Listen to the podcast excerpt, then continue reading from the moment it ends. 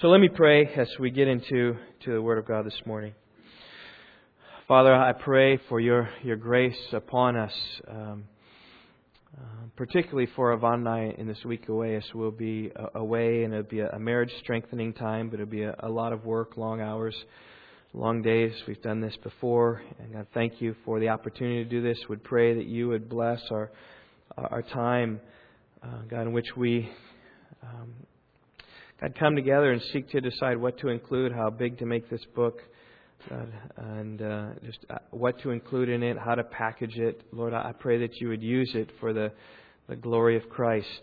Lord, that you would use it in, uh, in many ways, Lord, for the salvation of souls.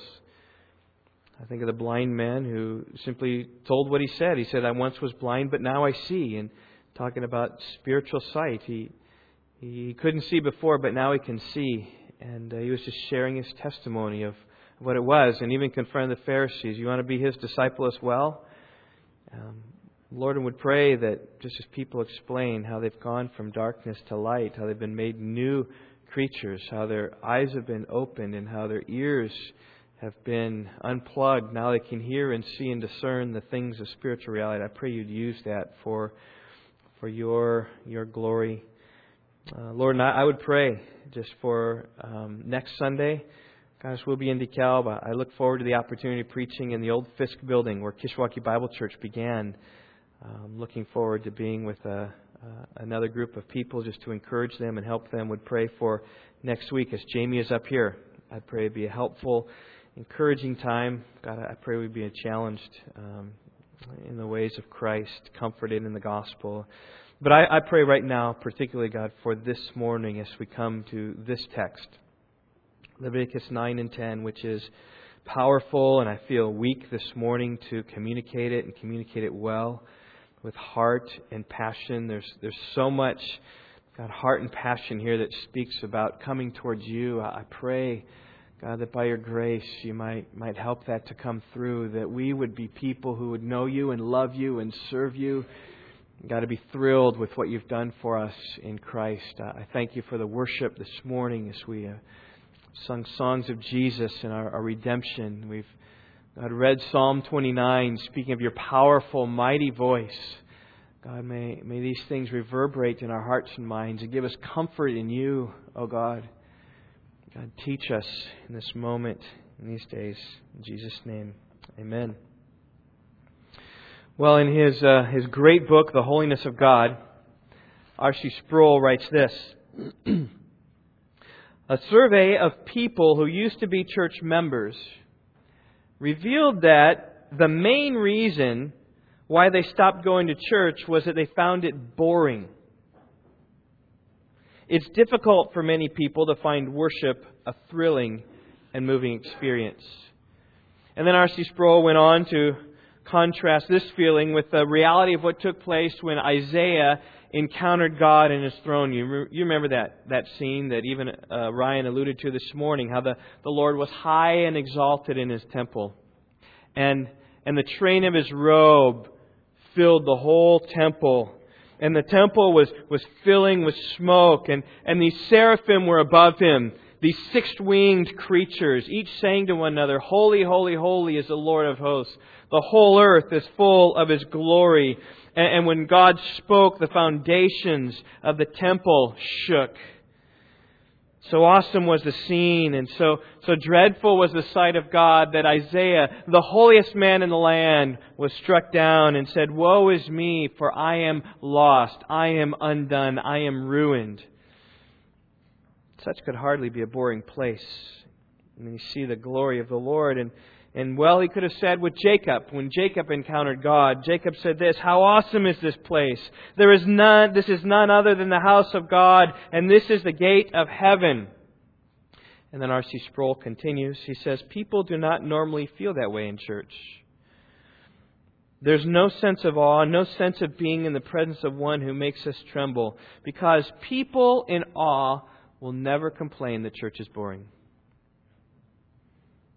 people in awe will never complain that church is boring. Well, this morning we come to the Scriptures, we come to the, one of those texts that brings us into the presence of God. It's one of those texts that can hardly be described as, as boring, unless the preacher fails in his efforts. And I feel, as even as I pray, just longing to bring us into the reality of this scene. We're going to see in this scene the holiness of God.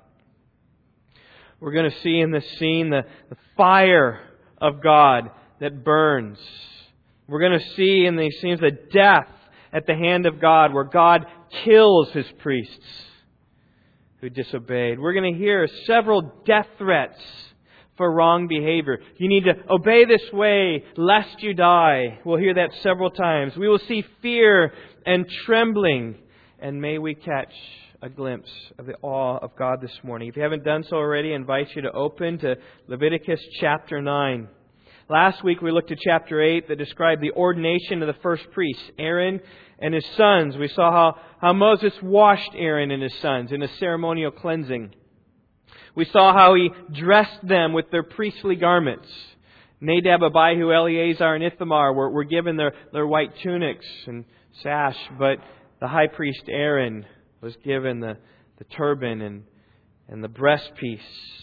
And we saw last week how these priests were anointed with oil and, and um, how Moses offered sacrifice on their behalf, and how he took some of the blood of that sacrifice and, and sprinkled oil on them, and sprinkled the blood of the sacrifice on their garments. And he rubbed their, their ear and their big thumb, the thumb on their right hand, and their big toe on their right foot, and he consecrated them as priests.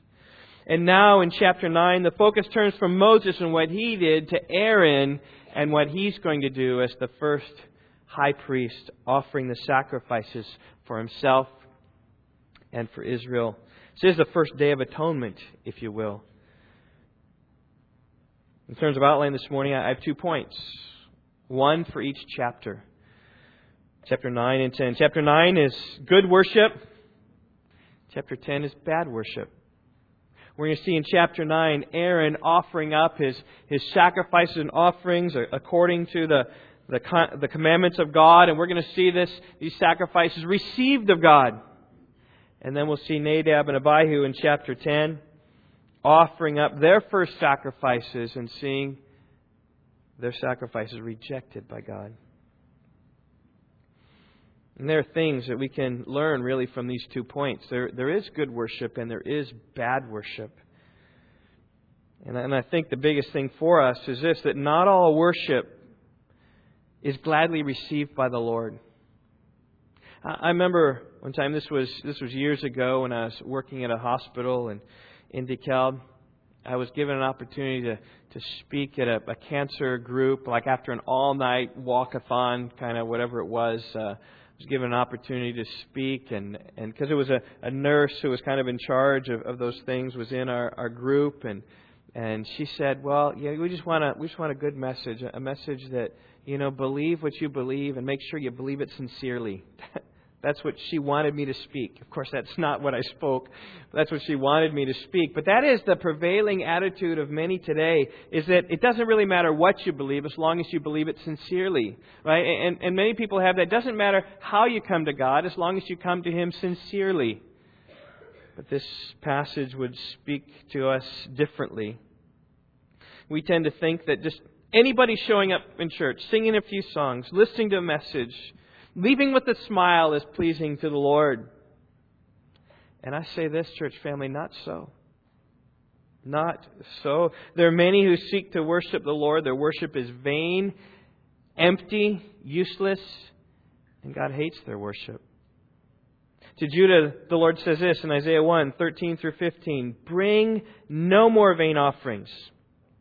Incense is an abomination to me. New moon and Sabbath and the calling of convocations. I cannot endure iniquity and the solemn assembly. Your new moons, your appointed feasts, my soul hates. They become a burden to me. I'm weary of bearing them. When you spread out your hands, I will hide my eyes from you. Even though you make many prayers, I will not listen. Your hands are full of blood. Did you catch the significance of, of the Lord's words? Judah's coming before the Lord, probably just as God had directed them. They probably brought their burnt offering and their grain offering and their peace offering and their sin offering and their guilt offering to the Lord exactly as He told them. Because there's no rebuke about how they brought it at all. They were celebrating their feasts and festivals uh, according to the Lord's instructions. When we get to Leviticus chapter 23, we'll look at those feasts and festivals. They were praying to the Lord.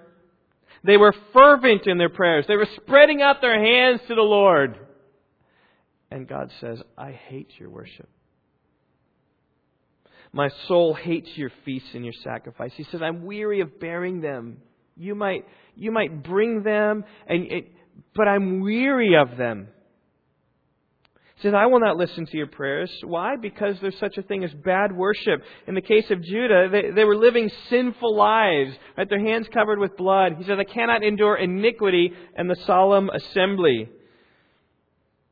They thought that they could live the way they wanted to live and yet come before God and have God be pleased with them. But God said, No. Such is not the case. I will hide my eyes from you. That's why Psalm 24 says this Who shall ascend to the hill of the Lord? And who shall stand in his holy place? In other words, who shall come into the presence of God?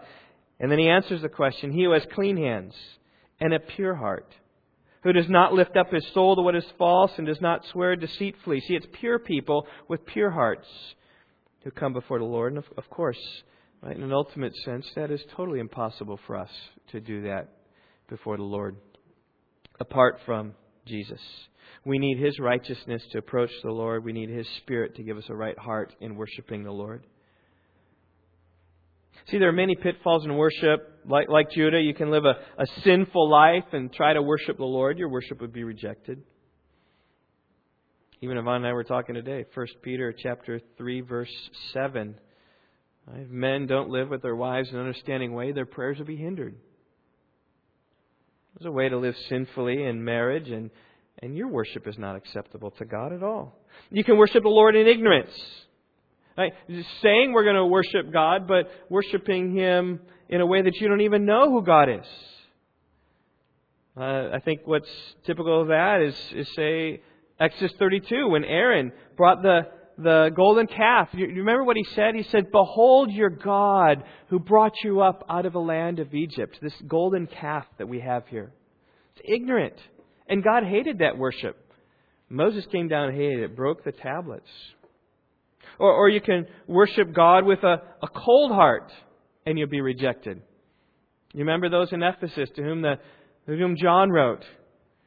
He says, You got all your doctrine right, but you've left your first love. You're, you're orthodox. You, everything's right, but you're cold.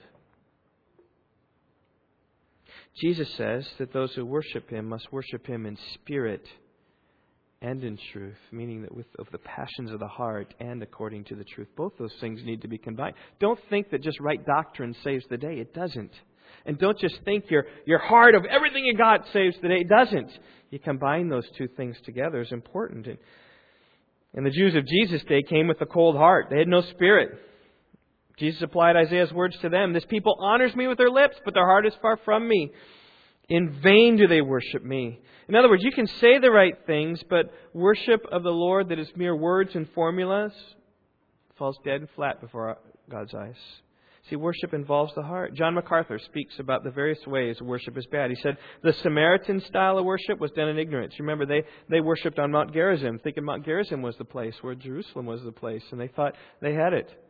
He says, no, they worship in ignorance. John MacArthur continues The Jews had the truth, but lacked the spirit. It's all formality, thinking all the externals, right? Think, think that we've got it. He continues, enthusiastic heresy is heat without light. Barren orthodoxy is light without heat. Worshipping with enthusiasm is not enough. On the other hand, there are those who hold firmly to sound doctrine but have lost their spirit of enthusiasm. They know the truth but can't get excited about it. Maybe some of them go to church. The Father seeks both enthusiasm and orthodoxy, spirit and truth. So this morning, as we look at good worship and bad worship, it will do well to examine our hearts as well. Make sure the Lord is receiving our, our worship. So just think about when you, you come to the Lord, you Sunday mornings, let's just think about that. Do you come with a, a right heart? Are Sundays a dread for you? You come with expectancy. Like, I get to come to the house of the Lord. Psalm 122. I was glad when they said to me, Let's go to the house of the Lord. That was David's heart. Or do you just kind of meander in late, casually coming to God? Or do you come with clean hands? Was your life marked throughout the week by impurity more than righteousness? Do you come by faith in Jesus? Saying, Nothing in my hands I, I cling, simply, nothing in my hands I bring, simply the cross I, I cling. There's a, the one song Yvonne likes it, right? These, these um, some, filthy rags, these, these dirty hands. Not what my hands have done can save my guilty soul. Right? So these dirty hands I raise, but with Christ we can raise clean hands. That's by coming by faith in Jesus? Or do you come by way of your own merits, thinking that I'm good enough to do it? I'm good enough to come into the presence of God. And these are the types of things that make the difference between good worship and bad worship. And we'll see some of these seeds here in Leviticus 9 and 10, which is a big contrast. Okay, we need to get going. Leviticus 9, verse 1, we see good worship. We read, On the eighth day, Moses called Aaron and his sons and the elders of Israel. And I trust you remember from last week where we left Aaron and his sons. They were told, chapter 8, verse 35, to remain in the entrance of the tent of meeting day and night for seven days. They're supposed to be there for all of Israel to be able to pass by and to see them. And time was needed for the, the time of ordination as priests. And so important was this that they were given a death threat. Look at verse 35. You should be there so that you do not die, for so you have been commanded. Stay there in the entrance of the tent of meeting, or you're going to die. Well, good news. Chapter 9, we find them all alive. They stayed there all seven days, the entrance of the tent of meeting. And now we pick it up on the eighth day, verse 2. Moses said to Aaron, Take for yourself a bull calf for a sin offering and a ram for a burnt offering, both without blemish, and offer them before the Lord and say to the people of Israel, Take a male goat for a sin offering, and a calf and a lamb, both a year old without blemish for a burnt offering, and an ox and a ram for peace offerings to sacrifice before the Lord, and a grain offering mixed with oil. For today the Lord will appear to you. And they brought what Moses commanded in front of the tent of the meeting, and the congregation drew near and stood before the Lord. Here was Moses giving Aaron his first instructions for his first sacrifice he's going to offer. He says he's going to offer a, a burnt offering and a sin offering that's for himself. And then in 3 and 4, he's going to ta- offer a sin offering and a burnt offering and a peace offering and a grain offering. There's going to be six sacrifices, first for himself, these two, and then four offerings for the people. Now, if, if you look, that's four of the five offerings that was prescribed in Leviticus 1 through 5. It's the guilt offering that wasn't to be offered at this time. And I think the deal with that is that it's not specific sins that we're going to be offered up for at this time, more, more of a general offering. As Gordon Wenham writes, the purpose of these sacrifices was not to atone for specific sins, but for the general sinfulness of the nation, to dedicate the whole people to the Lord, to the worship of God according to his appointed means, and to pray for God's blessing on them. In other words, this was, this was an offering a little bit like the Day of Atonement. This is the offering which covers everything cleanse Aaron first and cleanse the people. Moses, though, tells us the purpose of these offerings. Verse 6 And Moses said, This is the thing that the Lord commanded you to do, that the glory of the Lord may appear to you. In other words, you perform these sacrifices and the glory of the Lord will appear.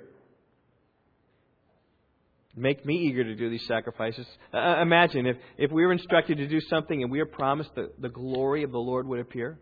I'd be like all ears. Absolutely, count me in. Let's let's do this. And indeed, the end of the chapter, we're going to see the glory of the Lord appear.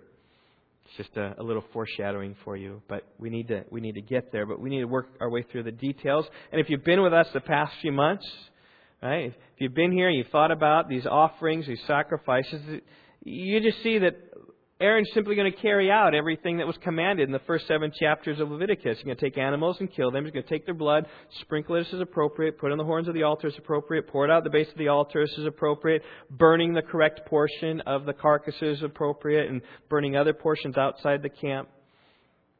We're going to see that, doing exactly what, what God says. So let's just read about it here, verse 7. Then Moses said to Aaron, Draw near to the altar and offer your sin offering and your burnt offering, and make atonement for yourself and for the people, and bring the offering of the people and make atonement for them as the Lord has commanded. This is Moses' instructions, right? You do the sin offering, the burnt offering for yourself, and then for the people. That's what we're going to see in Leviticus 16, the, the Day of Atonement, where the high priest goes in and atones first for his own sins, and then he comes out and is going to go in again and then atone for the sins of the people because we need a, a pure priest. Well, verse 8, we see Aaron just sacrificing, and this should be familiar language to you. So Aaron drew near to the altar and killed the calf of the sin offering, which was for himself. And the sons of Aaron presented the blood to him, and he dipped his finger in the blood and put on the horns of the altar and poured out the blood at the base of the altar. But the fat and the kidneys and the long lobe of the liver from the sin offering he burned on the altar as the Lord commanded Moses. And the flesh and the skin he burned with fire outside the camp. Then he killed the burnt offering. And Aaron's sons handed him the blood, and he threw it against the sides of the altar, and they handed the burnt offering to him piece by piece, and the head, and he burned them on the altar, and he washed the entrails and the legs, and burned them, the burnt offering, on the altar. These offerings were for himself. And these offerings were done exactly according to what you can read in Leviticus chapter 4 for the sin offering and chapter 1 for the burnt offering. But he had to offer these first for himself because, as Hebrews 7.28 says, the law appoints men as high priests who are weak. They are sinful, beset with, with weaknesses, and sacrifices needed to be atoned for him, for the priest first, because priests are sinful. They need atonement for their own sins, so then they can make atonement for the people, which he does in verse 15. And let's read on. And he presented the people's offering and took the goat of the sin offering that was for the people and killed it and offered it as a sin offering like the first one. And he presented the burnt offering and offered it according to the rule. And he presented the grain offering and took a handful of it and burned it on the altar beside the burnt offering of the morning. Then he killed the ox and the ram and the sacrifice of the peace offerings for the people. And Aaron's sons handed him the blood. He threw it against the sides of the altar. But the fat pieces of the ox and of the ram, the fat tail which covers the entrails and the kidney, and the long lobe of the liver, they put the fat pieces on the breast, and he burned the fat pieces on the altar. But the breast and the right thigh Aaron waved for a wave offering before the Lord as he commanded. In other words, he, he grabbed the smoke and it's smoking, and so he waves it before the Lord and says, This is our offering. Now the sacrifices are completed ordination ceremony is close to being over. All that remained was blessing of the people, which he did in verse 22. Aaron lifted his hands toward the people and blessed them. Then he came down from the offerings, and the sin offering, and the burnt offering, and the peace offering. And this blessing that he gave upon his people, we don't know exactly, but I would, I would guess it's probably the words of Numbers chapter 6, 24 through 26, which you've probably heard often if you've been in church your life. The Lord bless you and keep you. The Lord make his face to shine upon you and be gracious to you. The Lord lift up his countenance upon you and give you peace. And oh, how Israel would have loved those words of just the blessing of this purified man who's, who's offered then sacrifices for the people, pleading God's grace and His countenance, His mercy, and His peace to be upon Israel. What a great day. Here, they, they built the tabernacle. They got all these structures up and going, and they consecrated the priests, and now it's the first day in which God is actually atoning for their sins. You think about it, they may have sacrificed before, but now's the first time where everything is all set. Right? They're coming into the building, everything is going as planned. What a blessing was coming upon them. And I just you want to be blessed of the Lord? Think about it. You want to be blessed of the Lord. This was a happy occasion. Things were going well. And they received the greatest confirmation that the world has ever known that these things were pleasing to God. Verse 23 And Moses and Aaron went into the tent of meeting. And when they came out, they blessed the people, and the glory of the Lord appeared to all the people. So God's glory has come. This is Shekinah glory. And all the people saw the glory of God in this moment. And fire came out from before the Lord and consumed the burnt offering and the pieces of fat on the altar. And when all the people saw it, they shouted and fell on their faces. What a great day. What a great event. Can, can you just imagine the scenario? The, the priests give this blessing. They, they go into this tent of meeting. As they come out, the glory of the Lord shines. And then fire comes and consumes everything upon the altar. What was burning slowly burned quickly when God's fire came. Now, when it says here that fire came from the presence of the Lord, it may have come from the, the tabernacle itself and arced over into the altar, or it may have come even from heaven. We, we don't know. All the way down. But somehow it was dramatic, so the people knew that God Himself received their sacrifice with favor.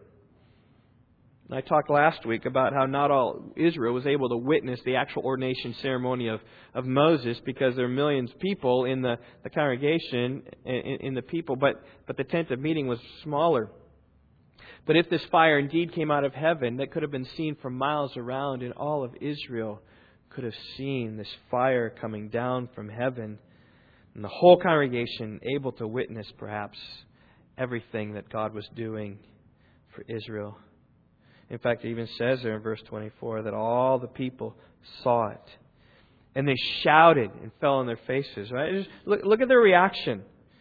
I think it's reverence, shouting and falling on their faces. Maybe the shout was shock, like, whoa! There's fire coming out. It's like, whoa, what is that? Maybe it's a shout of, of awe. Maybe it's a shout of fear. I mean, it's not every day that you see fire coming out and just jumping and, and consuming things upon the altar. But they fell on their faces. They were down on the ground, like worshiping the Lord, like there He is. He is so awesome and majestic. He's consumed our sacrifice. He's accepted them. We are one with Him. What an exciting day of worship that would have been. There's nothing boring about that.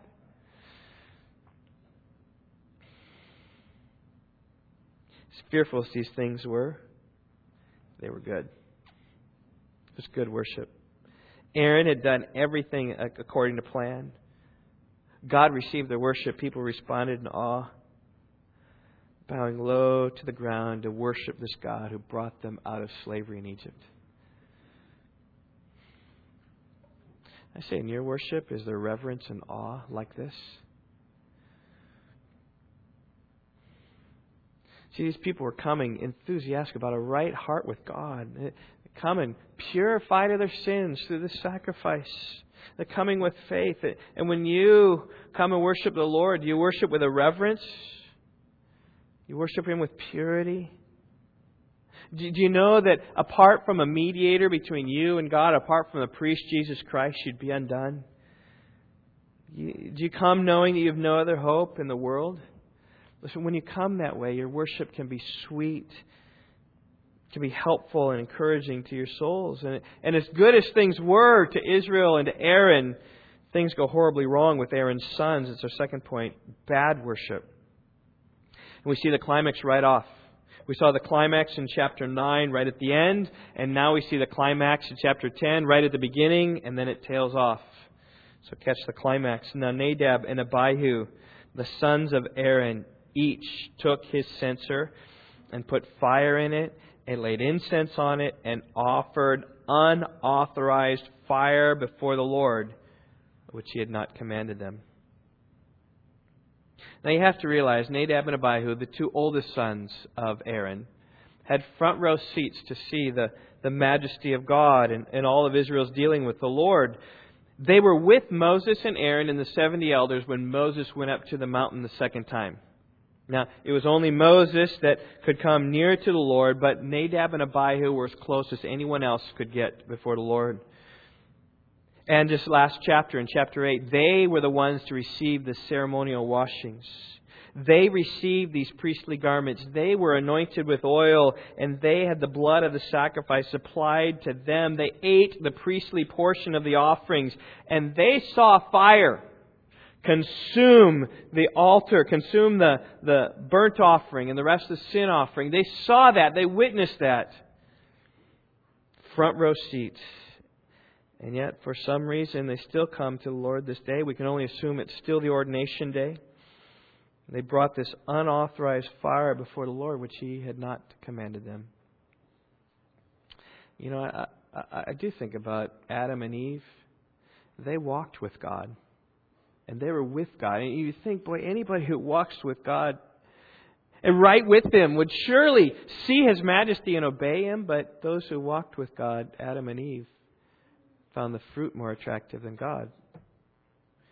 And so, likewise, here with Nadab and Abihu, on the very day that they had these sacrifices offered, they offered this fire which God had not commanded. In fact, that's emphatic there, I think, that which He had not them. This goes contrary to everything in these past two chapters, right? I pointed out last week in chapter 8 the seven times that, that was listed how everything was done as the Lord commanded Moses. Seven times. As the Lord commanded Moses. As the Lord commanded Moses. They did just as Moses was instructed, according to Moses' instruction. And here in chapter 9, five times, similar statements.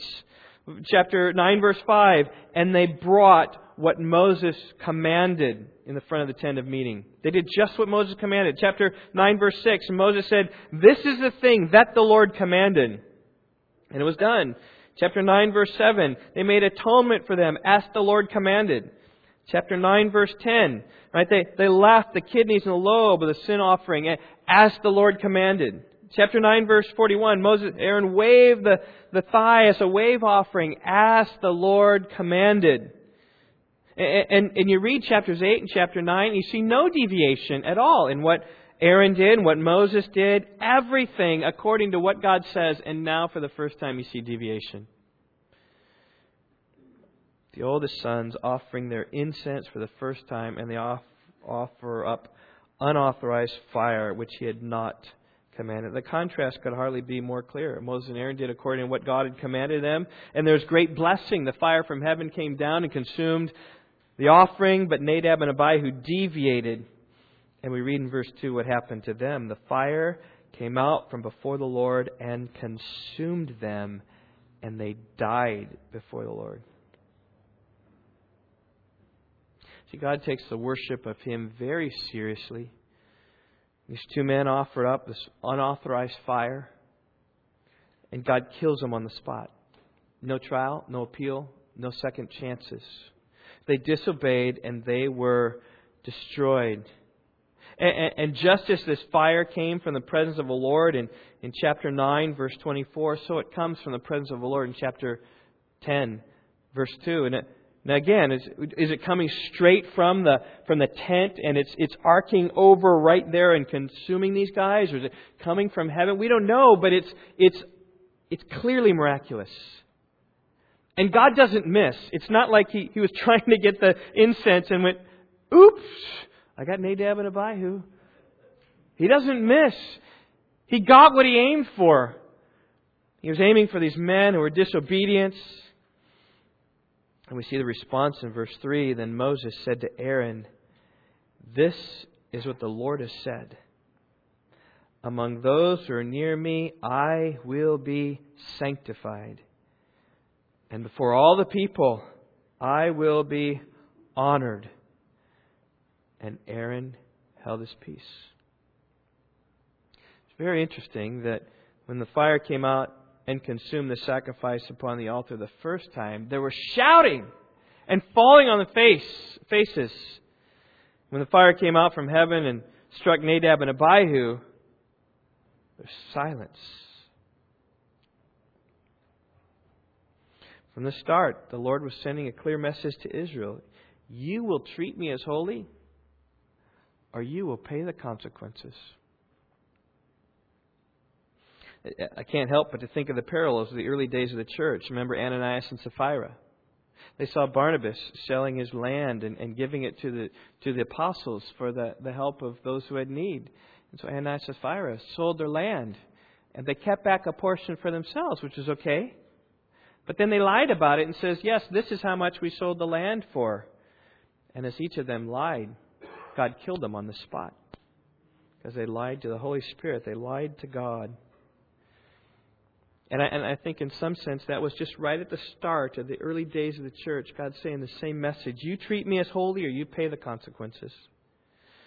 Story of Uzzah is similar. You remember in the Old Testament, 1 Kings 6, when uh, they're bringing the ark back to the temple because it's been away, because they they had left it, the Philistines had captured it, and it started to wobble. And, and Uzzah, the Kohathite, who should have known better because he, he had read Leviticus, he read Numbers, took out his hand to steady the ark, which should have been carried in the first place, thinking that his hand was more pure than the mud into which the ark was going to fall. God says, You shall not touch it. And he struck Uzzah dead on the sight. You will treat me as holy, or you will pay the consequences. Happened in the early church. 1 Corinthians 11 speaks about those who came wrongly to the Lord's Supper. It says, Son of you, sleep, meaning that you're dead, because God has struck you dead, because you have not treated me as holy. G. Campbell Morgan pointed out regarding the sacrifice of this death of the priest, he says, A disobedient priesthood means a corrupted nation. And a corrupted nation means a wronged world. In other words, you mess up the priesthood, the whole nation will go astray, and you mess up the nation and its evangelistic purposes to the world will go astray. The purpose of Israel on this earth was to be light, God's people, light to the nations, and how they needed to get it right. To spread this gospel far and, and wide. And so salvation and blessing was at stake right at this point, and God stepped in to teach the people how He is to be approached. He's approached. He is to be approached with honor and with purity. Right, verse three again. Then Moses said to Aaron, I think of anything we learn from Nadab and Abihu, this is it. This is what the Lord said, among those who are near me, I will be sanctified. Or as the New American Standard says, I will be treated as holy. And before all this people, I will be glorified, or I will be honored, or I will weigh heavy on the people, but give him great honor. So I'm going to be approached honor, purity, righteousness. In fact, that is the whole theme of Leviticus, is it not? You shall be holy. For I, the Lord your God, am holy. We just put up here the application, you shall be holy, for space sake. But God is holy, and we need to be holy to approach Him and to live. You know, I, I do fear that there's much flippancy in the early, in the church today many people just kind of kind of come and come to God and do their do their thing and kind of leave without this sense of awe or dread. People think anything's okay, but if Nadab and Abihu teach us anything, it's God wants us to come to Him in purity and righteousness and obedience and honor. And for those who don't, a death sentence awaits. Look at how serious God was to these things. Verse 4 And Moses called Mishael and Elzaphan the sons of Uzziel, the uncle of Aaron. So, in other words, these are Aaron's cousins. Close relatives, but not anointed as priests at this point. He says, Come near, carry your brothers away from the front of the sanctuary and out of the camp. So these men came near and carried them in their coats out of the camp, as Moses had said. And Moses said to Aaron and to Eleazar and Ithamar, his sons, remember there are five anointed, right? Aaron and his four sons, and now there are three of them left. Eleazar and Ithamar have got to pick it up for their older brothers. He says, Do not let the hair of your heads hang loose, and do not tear your clothes, lest you die. Another death threat here. And wrath come upon all the congregation. But let your brothers, the whole house of Israel, bewail the burning that the Lord has kindled, and don't, do not go outside the entrance of the tent of meeting. Another death threat here, lest you die, for the anointing oil of the Lord is upon you. And they did according to the word of Moses. Leviticus 21, we'll read that priests aren't to be defiled by touching dead bodies. Nadab and Abihu were carried away by Aaron's cousins, close relatives, garments and all, still dressed in their garments, taking them away, burying them in their priest's attire. And Aaron and his sons were prohibited to mourn. They're prohibited to leave the tent of meeting, verse 7. And it all makes a point. Don't question the ways of God.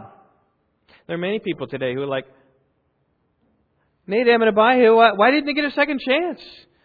What, what kind of God is this? But Eleazar and Ithamar and Aaron were not to question God's. God. They weren't to, to tear their garments and show the normal sign of, of mourning or, or letting, letting their hair down as some terrible misfortune had happened to them or they'd come under some great condemnation of God or, or question God. No, they were to stand in solidarity with God, agreeing with it entirely and not mourning. How hard it is not to mourn for your brother or to mourn for your son. But see, they were the priests of the Most High, and they're to be united with Him in every way. See, God had every right to kill Nadab and Abihu. They did what the Lord had never commanded. They sought to worship the Lord as they saw fit rather than the way that God had commanded, and so He struck them dead. See, and God has every right to do that with us as well. He really does. Does not the potter have the right over the lump of clay, to make some vessels for honorable use and some for dishonorable use, and for some clay to be thrown back into the earth from which it came. God has every right to treat us like Nadab and Abihu. John Bradford said, he saw a group of prisoners being led off to execution, but by the grace of God, there go John Bradford. It is only the grace of God that pulls us away from the fate of Nadab and Abihu. God was just in putting them to death, and for our sin, He would be just in putting us to death. Right? The wages of sin is death. But see, it's the free gift of God's eternal life in Christ Jesus our Lord. Anytime we live, it's just by His mercy. All we have is by His mercy. Everything we have is by His mercy. That we live and breathe is by His mercy and His grace to us. Now, many have looked into this unauthorized fire, this strange fire, and have sought to understand it. Some translations say strange fire. Some, uh, just a couple options here. Some say it's just the, the recipe that Nadab and Abihu used to concoct their incense. Right? Maybe they put the wrong, the wrong things in the right place. Exodus 30, verse 9 and 10 speaks about how unauthorized fire is not to be offered before the Lord. It was clear. Don't take this unauthorized anointing oil and don't offer this by fire. Maybe they just put it together wrong. Well, some have argued that Nadab and Abihu were drunk when they were entering here and offering up their sacrifice, thereby explaining verses 8 through 10, 8 through 11. And the Lord spoke to Aaron, saying, Drink no wine or strong drink, you or your sons with you. And when you go into the tent of meeting, lest you die. There's another death threat. It's the third or fourth or fifth. I lost track. It will be a statute forever through your generations. You are to distinguish between the holy and the common, and between the unclean and the clean, and you're to teach the people of Israel all the statutes that the Lord has spoken by Moses. See, Aaron and his sons and all future priests were not to drink alcohol. Some say it's because Nadab and Abihu were drunk. Maybe. Maybe it has to do with the fact that in your mourning, don't drink strong drink. But at any rate, the priests were not to drink strong drink because they need to discern. They need to think clearly. They need to come before the presence of the Lord with a clear mind. Understanding and alcohol may inhibit that ability. Some think that Nadab and Abihu were drunk, therefore God struck them. Maybe. But some have argued even Nadab and Abihu came with hard hearts, and that God really saw what was in their hearts, which maybe is why they concocted their uh, uh, their incense the way they did. Maybe they were flippant and lazy as they came into God's presence, or maybe they thought they were going to do what they wanted to do. In fact, it's interesting. If you look at verse 1, there's, there's no sense that Moses didn't command them, okay, now you guys go and offer up the incense. It, it's almost a sense that they just did their own thing, coming with a, a hard heart. Well, and, and thereby you explain verses 12 to 20. See, Eleazar and Ithamar didn't do everything right either, but they didn't die and perhaps it's because their heart was different. God is the one who can see and judge the heart. In fact, let's just look, see how they didn't present things rightly. Verse 12 Moses spoke to Aaron and to Eleazar and to Ithamar, his surviving sons, Take the grain offering that's left of the Lord's food offering and eat it unleavened beside the altar, for it is most holy. See, this, this bread that's left over of the grain offering is to be eaten by the priests, and it is to be eaten where it is. You shall eat it in a holy place, because it is your due and your son's due from the Lord's food offering, for so I am commanded. But the breast that is waved and the thigh that's contributed you shall eat in a clean place, you and your sons and your daughter with you. For they are given as your due and your son's due from the sacrifice of the peace offerings of the people of Israel the thigh that is contributed and the breast that's waved, they shall bring with their food offerings of the fat pieces to wave for a wave offering before the Lord. And it should be yours and for your sons and to do forever as the Lord has commanded. In other words, right, just complete this sacrifice. You've offered up the peace offering, and there's this, um, the sin offering, both of them, and, and there's parts left over you're to eat, and you're, you're supposed to eat of this bread, this grain. They're, they're supposed to, like, you know, go to Chick fil A and have this chicken sandwich, right? This, this sandwich there this beef or this meat or whatever this is, a thigh. They're supposed to go and have this hamburger, and they're supposed to go and eat it in this holy place. Is what is what Moses instructed them. Just finish these sacrifices. But in verse 16, we see a problem. Now Moses diligently inquired about the goat of the sin offering, and behold, it was burned up. The sin offering, everything's not supposed to be burnt up. There's supposed to be stuff left over. And he did it wrong, and he was angry with Eleazar and Ithamar, the surviving sons of Aaron, saying, Why have you not eaten the sin offering in the place of the sanctuary, since it's a thing most holy, and has been given to you that you may bear the iniquity of the congregation to make atonement for them before the Lord? Right? There's something about this eating, something about the priest taking place that finishes the sacrifice, but they messed up. Behold, its, its blood was not brought into the inner part of the sanctuary. You certainly ought to have eaten it in the sanctuary as I commanded. so Moses, Aaron, stands up for his sons.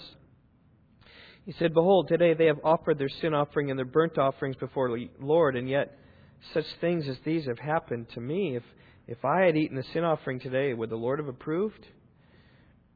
And when the Lord heard that, he approved. When Moses heard that, he approved. So somehow there's a misunderstanding. Eleazar and Ithamar didn't eat. Maybe it's because they didn't understand fully all these instructions. I know you all are confused. I'm confused with all the instructions of everything they have to do, but for some reason they didn't eat. But Moses told them to eat. But I believe grace was shown here to Eleazar and Ithamar, lest it be just Aaron the high priest and foregone in the first day. That wouldn't be so attractive to other priests coming into the fold that grace was shown because of some circumstances. I don't fully understand these circumstances. But, but the sense is that they were coming to the Lord with a, with a right heart and a soft heart. Perhaps unlike Nadab and Abihu. That's why people say Nadab and Abihu came with a hard heart. These guys came with more of a, a softer heart. The strange fire may, have, fire may have been because they knew full well, Nadab and Abihu, what they were doing.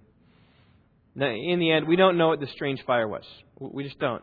And in fact, I think it's like many things in Scripture. God gives us the details He wants to give us, and He withholds the details He wants to withhold from us. He could have been really clear. But think of the damage, or think of the implication if he'd have said, oh, they mixed it wrong. That's why they got axed. Well, our tendency then would be to say, well, let's just make sure we mix it right and forget these other things like a, a soft heart or, or, drinking before the Lord, which would have been so bad. I, I think that God's intentionally kept it from us because it, it keeps our focus off this, this one thing, this external thing that we can do so we're not like Nadab and Abihu. And I think he's kept it general just to say there's something I've not authorized and you've transgressed and you deserve to die. And so I, I just ask you, right?